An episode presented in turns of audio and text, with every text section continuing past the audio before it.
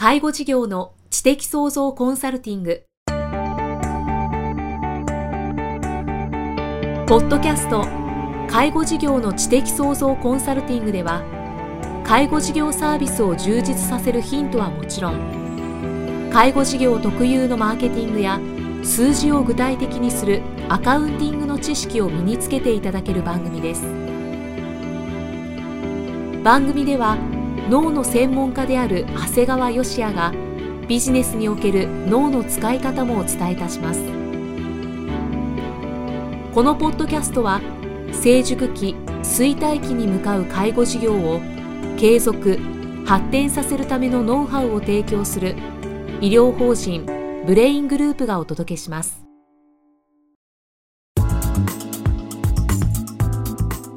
こんにちは、生きみえです。今月は長谷川芳也先生がジャーナリストの鳥越俊太郎さんと共に行った健康セミナー21ストップザボケ。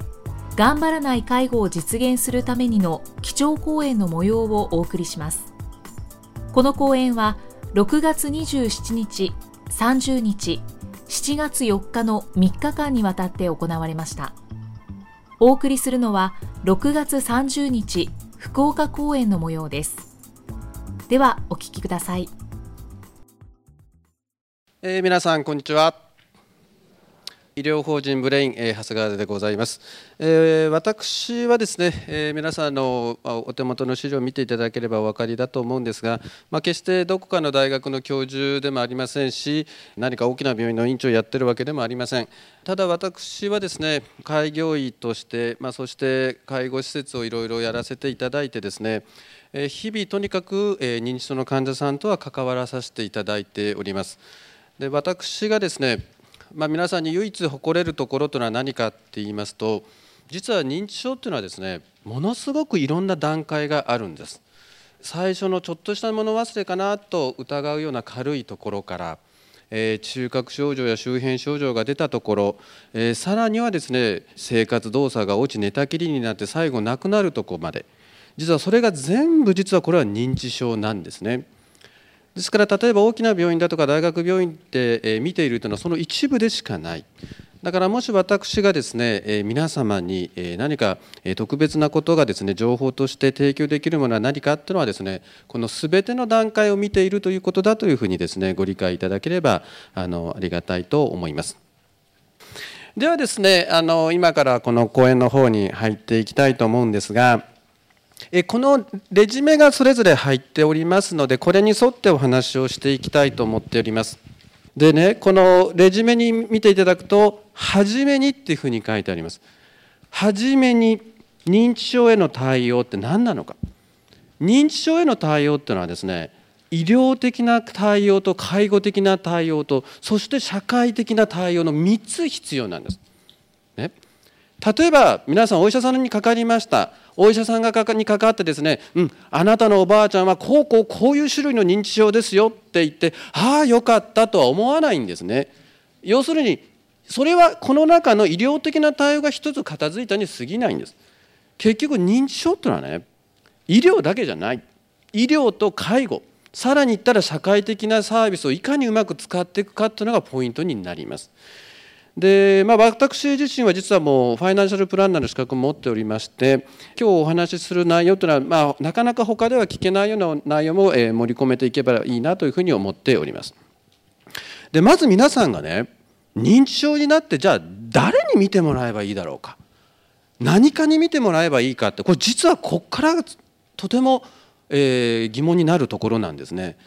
で実は認知症は何かが見るのっていうハテナっていうのはね一般的にはここにある3つの科です。私はここに書いてあります神経内科です。神経内科っていうのは内科医でありながら基本的には脳血管障害だとか認知症を見る科であります。じゃあ神経内科なら全員見ますかと言ったらそうではない。神経内科で最も、まあ、偉くなるような人が見ているのが何かって言ったら実は認知症じゃないんですね。決して神経内科医の中で認知症を見ている医者があのメジャーではない。じゃあ精神科ですか精神科は基本的にはうつだとか統合失調を見る科であって別に認知症を見る人たちじゃない。じゃあ老年病科ですか？老年病かっていうのはですね年を取った人はみんな見ますよ。だから決して認知症が得意なわけではない。だから一応この神経内科精神科老年病科っていうのがですね認知症を見るかと言われてるんだけどこれ前例じゃないんですね。で皆さんがよく行かれるのが例えば脳神経外科。脳神経外科の先生でも正直言って認知症を見る方はおられるんだけど決してメインじゃないですよね。だって脳神経外科って切った張ったの世界で交通外傷だとか脳腫瘍を見る科ですからそのゆったりと認知症の患者さんを見るなんていうのがあんまり得意な人たちが多いわけじゃない。最近流行りの認知症サポート医。これ僕は実は厚生省の担当者の人に聞いたこともあるんです。先生認知症サポート医ってことはもともと専門じゃないっていう証明じゃないんですか？って聞いたらそれを言わないでくださいって言われました。だってそんな見る人いないんだからしょうがないからこれやってるんですというところなんです。結論的に何が言いたいかっていうとね要するに何かって言ったらね必ず認知症を見てもらえるわけじゃないよということであります。ですから皆さんはいろんな情報網を使って評判のいいところを探されるということが一番大事なんですね。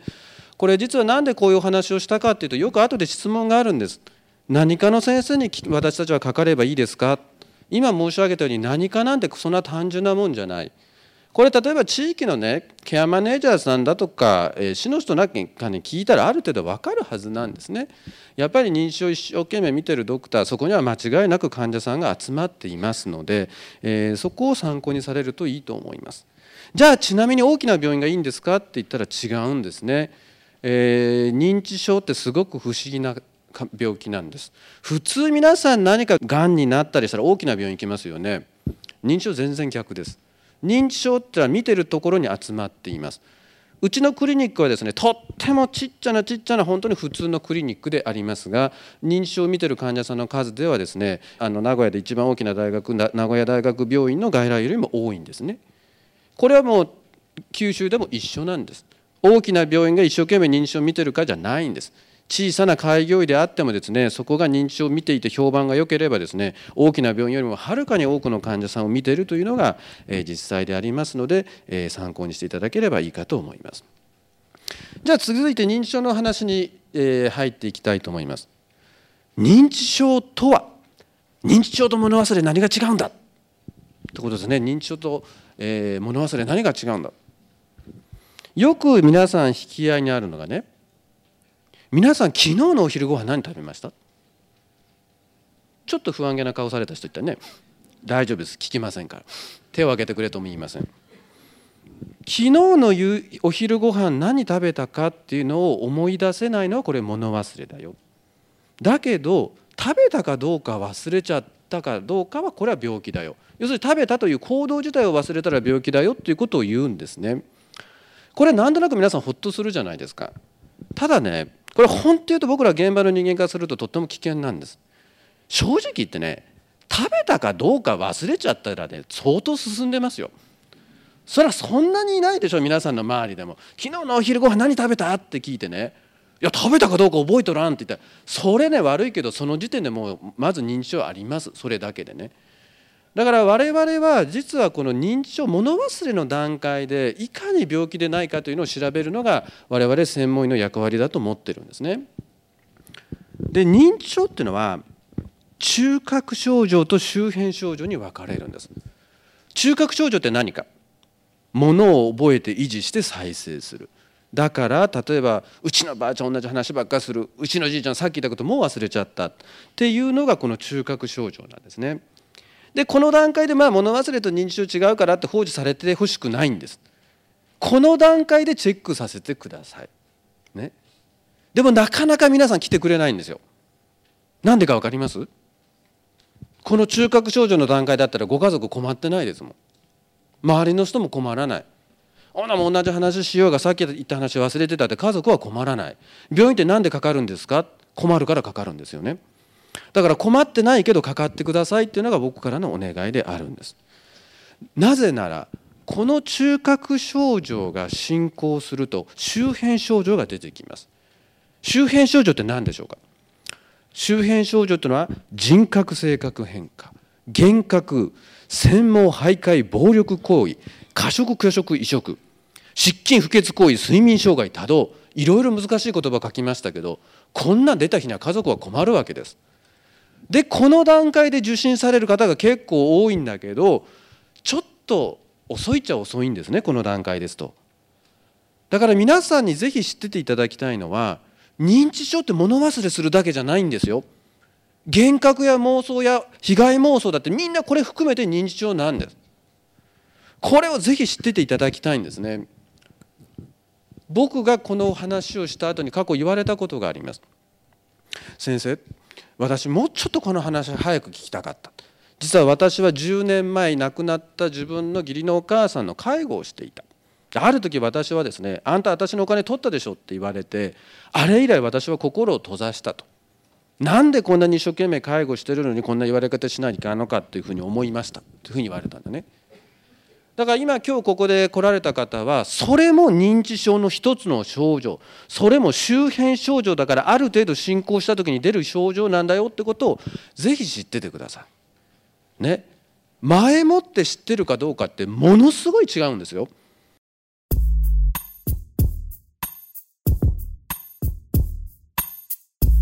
今日のポッドキャストはいかがでしたか？番組では長谷川義也への質問をお待ちしています。質問は株式会社在イタックのウェブサイトにあるお問い合わせフォームからお申し込みください。サイト URL は http コロンスラッシュスラッシュ brain-gr.com スラッシュ zaitac http コロンスラッシュスラッシュブレイン -gr.com スラッシュ在宅です。それではまたお耳にかかりましょう。この番組は提供医療法人ブレイングループ理事長長谷川義也プロデュースキクタスナレーション、生きみえがお送りしました。